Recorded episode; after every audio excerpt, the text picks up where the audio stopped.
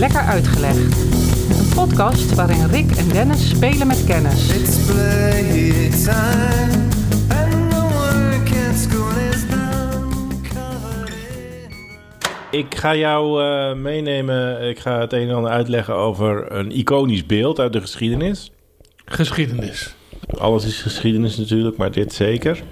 En het is wel een bijzondere geschiedenis, want het is eh, een geschiedenis die ik voor een deel ook zelf als geschiedenisdocent, eh, moet ik bekennen, verkeerd heb uitgelegd aan mijn leerlingen, vaak. En misschien is dat beeld hetzelfde bij jou en is dat dan ook een verkeerd beeld. Je gaat, eh, komt goed. We krijgen een revisionistische benadering vandaag. Ja, dat denk ik wel. Voor, mij, Persoonlijk, hè? voor mij was dat in ieder geval bij het onderzoek eh, wel het geval. Ik ga het met jou hebben over een propagandaposter. En wel eentje die, nou wat ik zeg, die staat eh, in heel veel geschiedenisboeken waar ik les uitgegeven heb, stond die afbeelding in de leertekst van vaak Tweede Wereldoorlog. Ik zie een beeld voor me meteen. Eh, Gek, Ja. Dat had ik meteen al toen je begon over propaganda Ja. poster. Ja? Van de vallende soldaat met het geweer. Nee. Oh. Nee. Denk, gokje. Ja, er zijn natuurlijk een paar eh, iconische posters. Nee, ik, eh, deze waar ik het vandaag over ga hebben, dat is... De vlag. Nee, ook, de niet, vlag. Nee. Ik blijf, ik blijf niet zoveel over ik, mij. ik, hoor. ik bol mijn eh, spierbal Ja. en er staat boven We can do it. En op de afbeelding is het een vrouw Oh, ja, ja met, die, eh, met zo'n hoofddoekje. met het hoofddoekje. Ja. Een, hoofd, een rood hoofddoekje met witte polkadots. Ja, En een blauw eh, overal aan. ja. En er staat dus met goede letters, met grote letters op We Can Do It. Dat zou ik dan niet, als je dat had gevraagd, had ik dat niet geweten. Maar Nee. ik ken het beeld van de vrouw met hoofddoekje en eh, Ja, gespierde ballen. ja. Gebalde spieren. Gebalde spier. Ja, lijkt me logischer bij een vrouw. Nee, precies. Nou, die, die, eh, die afbeelding, die poster, die staat heel vaak in de geschiedenisboekjes. En dan staat er als uitleg bij, en die heb ik ook altijd zo eh, gegeven... als zijnde een wervingsposter ten tijde van de Tweede Wereldoorlog... om vrouwen, zeg maar, in die oorlogsindustrie, in de industrie, in de fabrieken te krijgen... omdat... eh, nou, bijvoorbeeld munitie moest worden aangemaakt, maar aan de andere kant ook om de lege plekken van de naar het front gekeerde soldaten zeg maar, in te vullen. Dus de, hè, wat eerder de vrouw de taak in het huishouden en het opvoeden van de kinderen had, was dat een moment in de geschiedenis waar nou, werving op poten werd gezet om die vrouwen uit huis de fabrieken in te krijgen, want het werk moest gedaan worden. Hmm. Nou, dat, dat is zeg maar voor mij wat dat, die poster altijd eh, geweest is. Als een symbool voor eh, de oproep aan het vrouwelijke volk van... jullie moeten ook je steentje bijdragen aan de, aan de strijd tegen het kwaad, zeg maar. Zoiets. Had ik niet. Nee? Nee, ik heb eigenlijk helemaal geen idee. Ik had meer zo'n algemene oppepper motivatie gedachte erbij. Ja, nou ja, dat, dat kan ook. En de poster die heeft namelijk meerdere bet- betekenissen eigenlijk in de geschiedenis. Eigenlijk eh, een aantal. En die ga ik even met je langslopen. Als je op de Nederlandse Wikipedia-pagina kijkt, dan staat volgens mij nog steeds die uitleg van het is een wervingsposter vanuit de Tweede Wereldoorlog. Dat staat volgens mij nog steeds op die pagina. Maar wat blij, dat blijkt eigenlijk ten onrechte te zijn. De poster is in Amerika, eh, wordt die ook wel genoemd, de vrouw op de poster, Rosie the Riveter. En dat is de naam die, eh, zeg maar, postuum, of nou nee, niet postuum, maar die gegeven werd aan wel de, eh, die oproep die toen deed. eh, waarvan wij het idee hadden van daar is deze poster er ook eentje van. Om die vrouwen naar die industrie te krijgen. En die vrouw die dat symboliseert, die had dan als bijnaam Rosie the Riveter. En daarom werd deze poster ook, eh, dat was Rosie the Riveter die erop stond. Eh, riveter, dat is eh, eh, klinknagels ja. in vliegtuigen en zo. Jensen. Jensen en boten en schepen. Ja. Ehm, maar dat was zeg maar het symbool voor de vrouwen die, gingen, die bijdrage gingen leveren in de Tweede Wereldoorlog. 2018, sterker nog, in België, in Aalten, was er een expositie die heette We Can Do It, Rosie the Riveter. Dus daar worden die twee dus één op één met elkaar gekoppeld. Onthoud dat. Oké. Die expositie ging over propagandaposters. Nou, dat het een propagandaposter is, of geworden is, dat is wel een feit. Maar na 42, 43, waarin de poster gemaakt is, is hij eigenlijk nergens ooit meer gezien. Tot de jaren 80. Toen is hij ergens in een eh, artikel verschenen. Dat ging ook over propagandaposters in een, eh, in een tijdschrift. En toen is de feministische beweging er eigenlijk mee gaan wandelen met die afbeelding. Oh ja, nou je het zo zegt. Dat is omdat het toch recenter in mijn hoofd zit. Ja. Ook behalve dan van de Tweede Wereldoorlog. Maar dat het ook recenter in mijn hoofd zit van de, wat je zegt, de feministische golf. De, de, de jaren tachtig. Ja, Daar werd het een symbool van, van die feministische golf. En eigenlijk werd het toen pas echt een icoon. Dus die link met die Tweede Wereldoorlog... daar moeten we nog even goed naar kijken samen. Wat daar nou allemaal achter zit. Of van waar is, of wat dan ook. Maar het werd een icoon en eh, nou ja, het summum daarvan is dat in 1999 in Amerika een postzegel werd uitgebracht. eh, nationaal met eh, dit beeld. En heel veel vrouwelijke politici die gebruiken dit beeld ook in politieke campagnes. Voor vrouwenstemmen. ja, Michelle. Obama, Hillary Clinton, Sarah Palin hebben allemaal dat beeld gebruikt in hun campagne. Dus of je het goed vindt of niet, maar een icoon is het in ieder geval. Maar dat is eigenlijk wat we, wat we een beetje weten uit de publieke opinie en als we de kranten een beetje lezen en de tijdschriften. Maar we gaan nou eventjes wat scherper kijken naar die poster. En dan, en daarom is het natuurlijk leuk, blijkt het verhaal toch wat anders te zitten.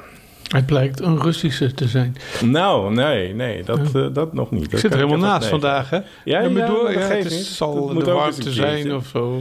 Soms dan zit je spot on. nou, allereerst, het is gemaakt door J. Howard Miller. Dat was een grafische vormgever.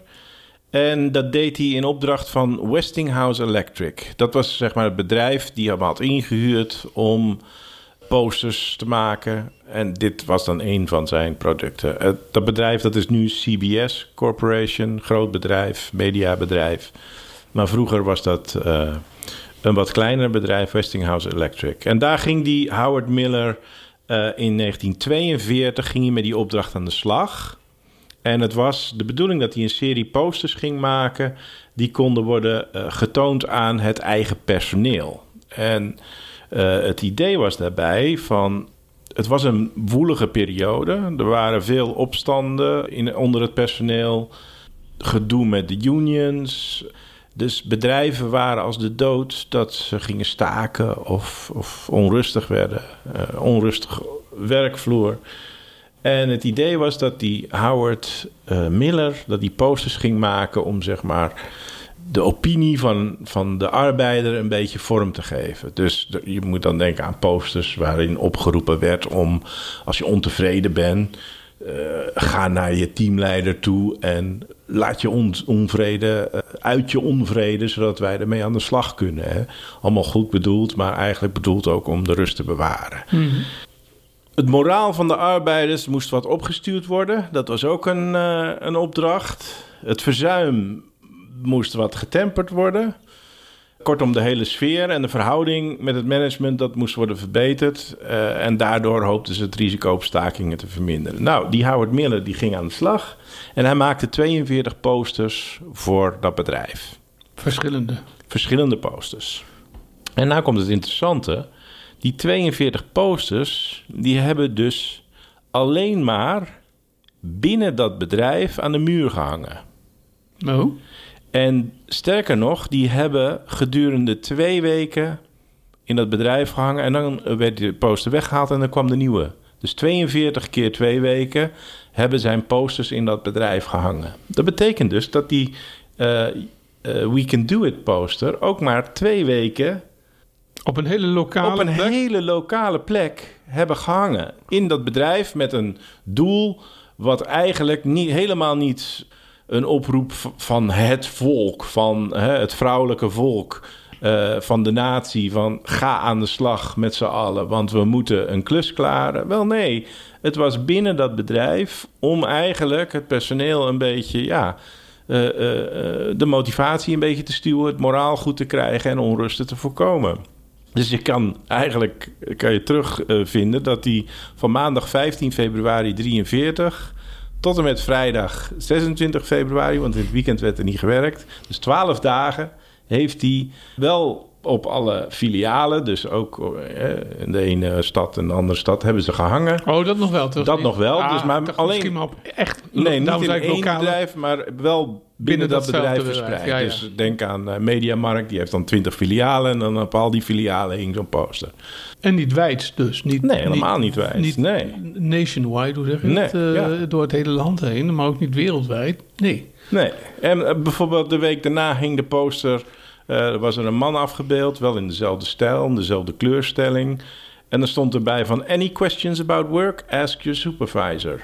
Weet je, dat soort boodschappen Hmm. hingen er. En die hingen er dan ook twee weken. En dan kwam de volgende weer en dat 42 keer achter elkaar. Eigenlijk, als je die, al die eh, posters bekijkt... dan zit daar ook helemaal niets feministisch in. Want in, binnen de reeks is eigenlijk, zijn al die posters volledig gemaakt in de traditionele man-vrouw verhouding. Dus dit was geloof ik ook de enige poster waar een vrouw op afgebeeld stond.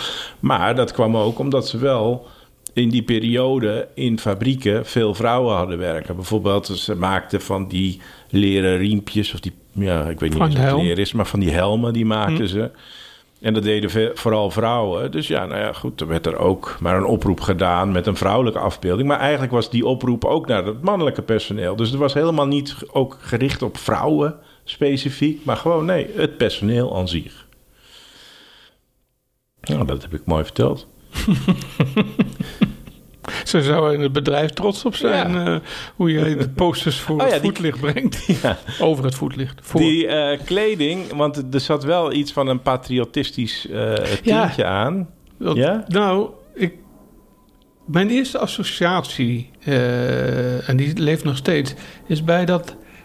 dat wilde ik ook al zeggen, maar misschien is het nu een leuk moment om het te doen. Bij heel veel posters waarop werkende mensen, of een werkend mens, zoals in dit geval de vrouw met een. eh, had ze nou een jeans of een spijkerstof Ja, zo, iets aan? zoiets wel, ja. ja. Met zo'n hoofddoekje Ja. erop. Voor mijn gevoel zou dat ook prima passen in Sovjet-Unie. Ja, zeker. Ja, ja, en- die hadden soortgelijke posters. Ja, nou en op een gegeven moment in mijn middelbare schooltijd kwam nog wel eens, toen was, dat was de jaren tachtig, polarisatie was toen ook niet iets onbekends. Nee. Links, rechts, Ja. eh, oost, west. En heb ik wel eens geopperd tegen mensen die zeg maar van een andere statuur waren dan ik. Mhm. In de zin van wat de mening was. Zeggen ja, maar waar jullie voor staan, dat kun je zo overplakken op een ander. Nou, dat was niet zo waar. Maar dat heb jij ook wel, dat je Ja. dat soort posters eigenlijk Ja. links nog of rechts kunt neerzetten. En afhankelijk van de boodschap die je wilt overdragen, je kunt hetzelfde icoon, noem het dan maar een icoon even. Ja, want het is ook wel die... Ik ken ook die propagandaposters uit de Sovjet-Unie en uit China... China, net zo. waar natuurlijk een communistisch paradijs wordt geschetst. Mhm. En daar zie je natuurlijk de vrouw van de boer, hè, de boerin, ook in zo'n blauwe overal, ook met een rode zakdoek. Want daar is het natuurlijk ook rood en rode zakdoek in het haar, dus dat is bijna één op één. Hier zie je witte stippen en dat is niet voor niks, want overal blauw, de doek rood, witte stippen, dat De verwijst vlag. natuurlijk naar de Amerikaanse vlag. Dus Ja. dat, dat soort patriotistische verwijzingen zitten er wel in. Subliminaal. Ja, ja nou, nou, dat is wel zo. Daar is wel over nagedacht. maar ehm, om kort te gaan, dit is dus nooit onderdeel geweest, die poster van die Rosie the Riveter wervingscampagne. De poster was er voor dat bedrijf. Ja, Rosie the Riveter was er ook. Die was er eh, zeg maar nationwide als eh oproep zijnde van, van... we hebben vrouwen nodig Ja. in de industrie. Maar die, die combinatie van die twee, zoals op die eh, tentoonstelling Ja. in 2018 in, wat zei je, Antwerpen? Ja, in Aalten. In Aalten. Ja, Daar is dus blijkbaar die, die, zijn die twee dingen ze gekoppeld. zijn aan. later bij elkaar gebracht. Ja. Ja. hij had er natuurlijk prima in gepast in een andere context. Mhm. En die context die hebben we erbij bedacht Want ik heb dat ook in de les zo uitgelegd als van dit is een oproep aan alle vrouwen. Want dat werd ook gedaan, daar waren posters voor, alleen niet deze. dus dat is de instinker. Dus eigenlijk is deze poster, na die twee weken in dat bedrijf, is die verdwenen van de aardbodem tot die ooit als zijnde een product van... eh, eh, als posters in het Nationaal Archief werd dan gestruind en er werden posters uitgezocht. Er werd een artikel over geschreven over die traditie. En toevallig werd deze eruit gepikt om bij dat artikel te worden afgedrukt. En toen, en dan zijn we in de jaren 80, 82, is die poster dus opgepakt door die eh, groep feministen die daar een heel sterk beeld in zagen van de onafhankelijke vrouw. We can do it. Spierbal. En eh, ja, dat stond eigenlijk waar het hele feminisme ook voor stond. Dus die hebben met dankbaar genoegen, hebben ze dat, die afbeelding hebben ze omarmd. En toen is hij pas eigenlijk een icoon geworden. Grappig. Ja, Grappig, hè? ik zie er ook allemaal spotvarianten op. Maar ik ga die niet allemaal uitleggen. Maar dat is nog niet alles. Dit is al een mooi verhaal over de poster, maar het is nog niet alles, want er gebeurt nog iets interessants met die poster. Oh, kom erop. Ik ben klaar voor het tweede deel. Ja, nou, en de, ja, het derde deel is ook nog interessant. Nog een... Wow. Nee, in 1984, dus dan zijn we twee jaar verder. En die poster die is inmiddels eh, eh, eh, heel bekend geworden. Dan is er een vrouw, Geraldine Hof Doyle... die dus die foto in een tijdschrift... Nee, die, zag, die zat een tijdschrift te lezen over eh, fabriekswerk in oorlogstijd. En die zag in dat tijdschrift een foto... en die dacht, warempel, dat ben ik. Want zij had ook eh, een korte tijd gedurende de oorlogsjaren in een fabriek gewerkt. Dus eh, zij herkende zichzelf op die foto. Dat is één. En tien jaar later ziet ze die foto van We Can Do It. Met die vrouw erop.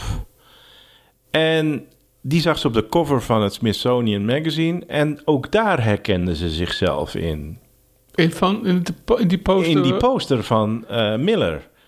Want in dat die waren getekende dingen. Getekende... De foto was een foto. Die poster, dat is natuurlijk gewoon geschilderd. Ja, ja. En eh, zij zag in beide Zichzelf. zichzelf. Ah, En toen, mm, met geen, geen enkele kwade bedoeling... maar toen is eh 1 en 1 2 geworden. Dus Geraldine Hof Doyle trok de conclusie... dat de foto die ze dus van zichzelf in dat tijdschrift had gezien... dat dat de inspiratiebron moest zijn geweest... voor het schilderen van die eh, poster. En eigenlijk werd die conclusie, nou, zonder probleem overgenomen. Ja, nee, dat zou heel goed kunnen, weet je wel. Van, ja, dat is ook inderdaad eh, fabrieksdame die aan het werk is. En dat kan heel goed. Dus eigenlijk is eh, die Geraldine Hof Doyle... is tegen beter weten in ervan uitgegaan dat zij... eh, of de foto van haar eh, de inspiratie geweest is op die poster. En zo werd dat later ook allemaal uitgelegd. Die foto is gemaakt door Miller... De, eh, na een beeld van Geraldine Hof Doyle... En dit is het resultaat. Dus die geschiedenis is ook aan elkaar gekoppeld. Tot 2015, toen ging een historicus, die ging eens dieper, die ging nou eens van, klopt dat nou allemaal wel? Dus die ging die fabrieksfoto's bekijken, die in eerste instantie, hè, waar die Geraldine Hof Doyle zichzelf in herkende. En die kwam erachter dat dat helemaal Geraldine Hof Doyle niet was. Het was ook niet de fabriek waar ze werkte. En de foto was gemaakt op het moment dat zij nog in de schoolbanken zat. En ze is daarna pas gaan werken. Dus die kon heel makkelijk aantonen... Geraldine, sorry, maar jij bent dit niet. En dat was in 2015. En toen is hij verder gaan zoeken. En toen kwam hij, ging hij natuurlijk op zoek naar wie was dat dan wel op die foto. En die heeft hij ook gevonden. En dat bleek Naomi Parker te zijn. En daarmee eigenlijk die hele link van ik ben dat fabrieksmeisje, daar is die poster op gebaseerd, die, die viel eigenlijk weg. Dus nu nog steeds wordt zij genoemd bij die poster als mogelijk een inspiratiebron, terwijl het dus helemaal niet meer is. Maar die geschiedenis die is nogal hardnekkig, laat ik het Ja. zo zeggen. We zijn revisionistisch, zeiden we. We Ja. gaan de boel herzien. Jij bent al een eind op weg om... eh, wat, eh, ik wil het geen heilige huisjes noemen. Nee. Maar eh, wel veronderstellingen die ik ook had. En jij dus ook. En zelfs doorgegeven hebt. En je moet eigenlijk al die oude klassen moet je weer Moet ik langs. eigenlijk eh, met terugwerkende kracht. Ja. Nou, maar daar, vandaar maken we deze podcast. Kijk. Dan kunnen we dat, eh, dat rechtzetten. En dan komen we bij het, het laatste gedeeltje. En ik heb het een beide weetje genoemd, maar eigenlijk is het een, een, een verlengstukje van wat ik je net vertelde.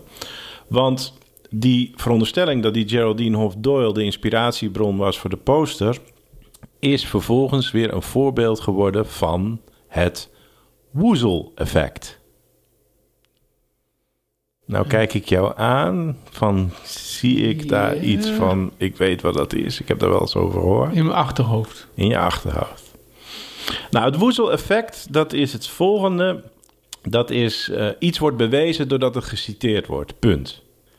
Ik heb het ergens in, op Facebook gezien. Dus Ja. is het waar. Nou, en, als dan tien mensen het herhalen... Ja, en de tiende is een Volkskrantjournalist... en de twaalfde is het journaal...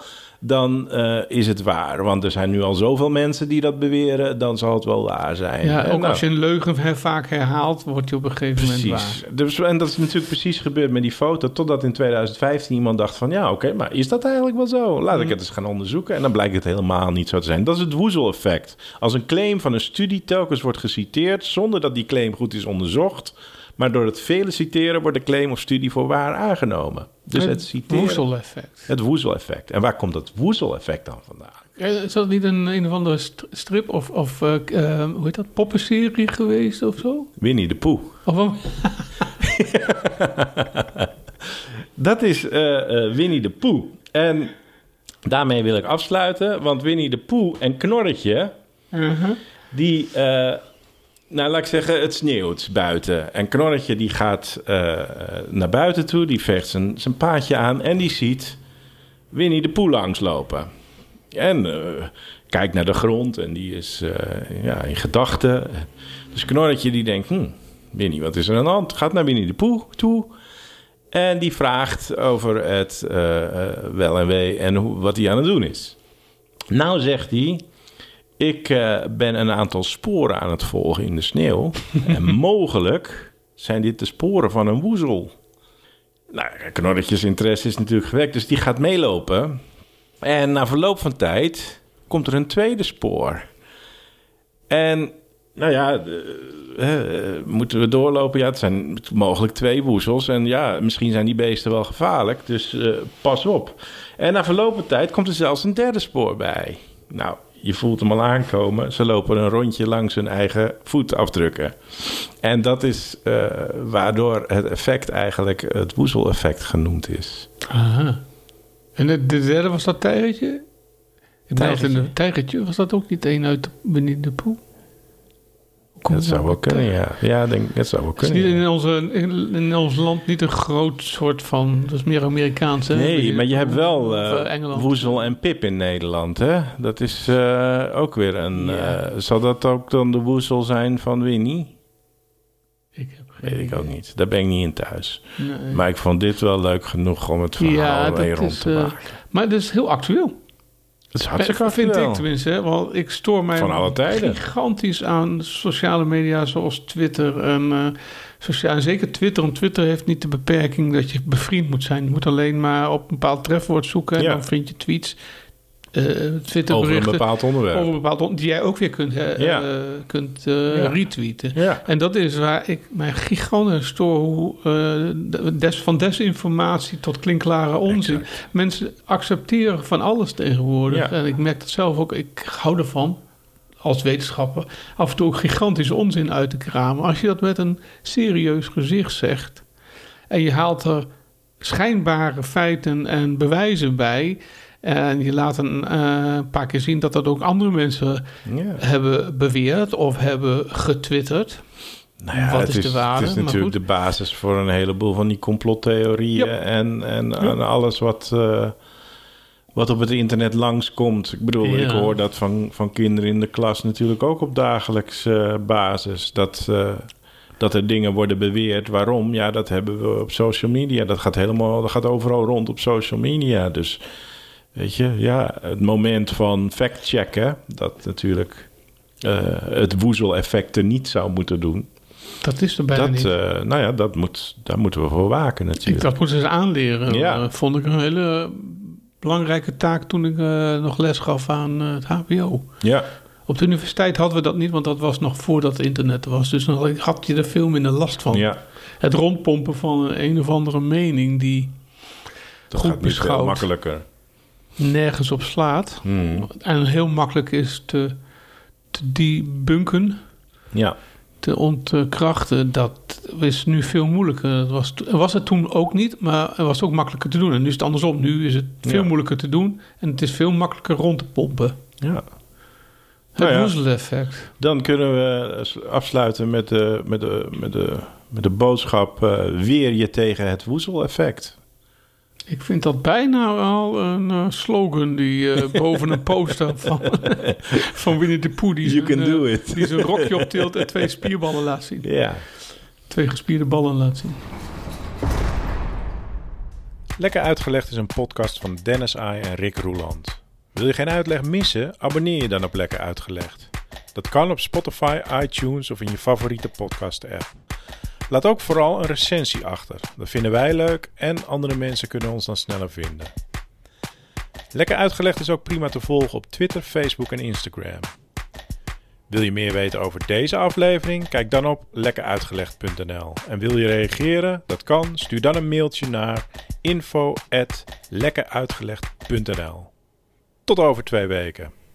Lekker uitgelegd is een klankmedia productie. En de muziek, die is van Kolbak.